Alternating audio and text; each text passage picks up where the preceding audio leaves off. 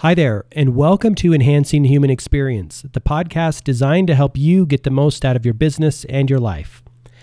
Well, so this week I've been thinking of some something I could share or something I could um, bring to the podcast that might help make some sense, even though it's very difficult. Uh, might help make some sense out of what happened in Las Vegas, the tragedy down there, and just in general, when things like this happen in the world. And all of us have that sense of, um, you know, frustration and bewilderment and fear and anger and resentment and all, all of the, the emotions that these types of situations and tragedies bring about.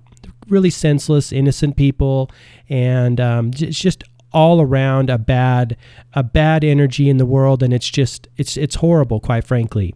So this week i was you know trying to think of something i could share from my library something that's helped me really i guess look at the world in a different way and try to find uh, meaning or help me bring meaning to senseless acts or acts that cause suffering in our consciousness and that's, of course, a tall order, right? I mean, there are a lot of um, people who write about this type of stuff, and this is like the the heart of the human experience is really helping us cultivate a sense of um, willful determination with also detachment from the results, right? I mean, we don't want to become callous and totally withdraw into our shells and not live our lives. But on the other hand, we want to exercise detachment from from day-to-day occurrences like this and you know when it gets like the worst of the worst and tragedies happen you know there is a spectrum of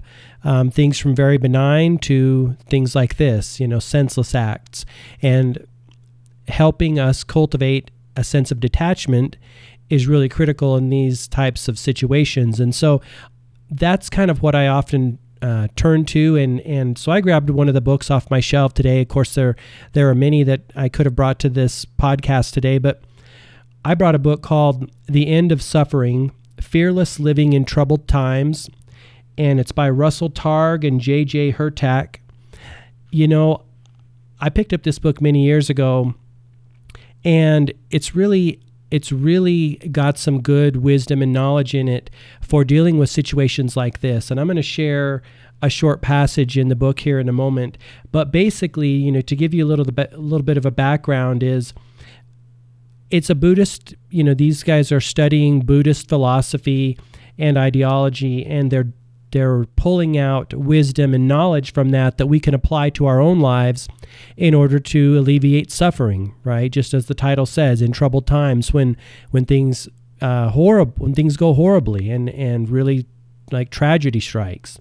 And so they talk a lot about the fact that you know heaven and hell do exist and it's primarily the difference is primarily a state of consciousness hell uh, being you know, fear, anger, resentment, and judgment, and heaven being peace, joy, and love. And those are, of course, states of consciousness that we can create or identify with at any point in time.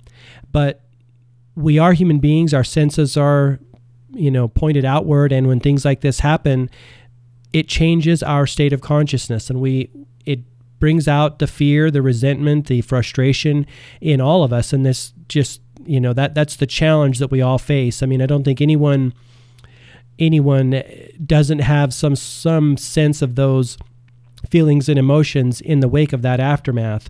But you know, we do we, we have to find ways to come to terms with it, you know, living in this world and when tragedy strikes. And so I thought I'd share these they are really five suggestions from this book and they call you know they call these suggestions how we can get out of hell free and hell being that state of consciousness when we when we are angry resentment sets in and we're very judgmental and have a lot of angst towards that shooter or other individuals when they do senseless acts like that.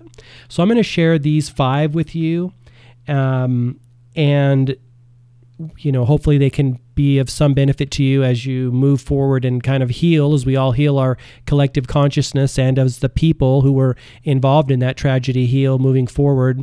Um, our our hearts and prayers go out to those people for sure.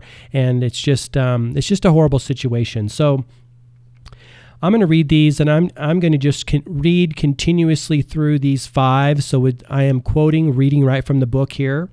Here we go. These are the five specific suggestions that can help us get out of hell free. Number one, embrace oneness. Remember that we are one in consciousness. Every time you create a separation through judgment, you create suffering, usually for yourself. Number two, practice daily self reflection. It is essential to find a way to quiet the ongoing mental chatter. We recommend some sort of daily meditation. Meditation really works. That's why so many people do it. Number three, practice compassion. Compassion is critical because you will notice that as you expand your awareness, there is no peace for you until there is peace for everyone. That's why watching or reading the news causes so much pain. Number four, participate in a Sangha. The Sangha is your spiritual community that allows you to give and receive love while participating in your spiritual practice. For peace of mind, it is essential to find a Sangha. The three jewels of Buddhism are the Buddha, who is the teacher, the Dharma, who are the teachings, and the Sangha, who is the spiritual community. Number five, reflect positive thinking. Surrender all judgment of others and yourself. Throughout the day, stay in touch with your own flow of loving awareness, which is who you are. Be in love and don't go to sleep with the television news. Finally, if you can't remember these practices, just remember the Buddhist prescription empty, empty, happy, happy. There's a whole bunch more in this book that I could share, and um, maybe at different points in the podcast down the road, I will because it's an amazing book and it has a lot of really practical applications for alleviating suffering in the world in ourselves really. That's where it arises. So i hope that's you know maybe beneficial. I i don't know. Like i say this is this is a pretty tall order. I just wanted to share something that would potentially be beneficial and push more positive energy into the world because we need it right now. So that's the podcast. And until next time all the best health wealth and success. Bye bye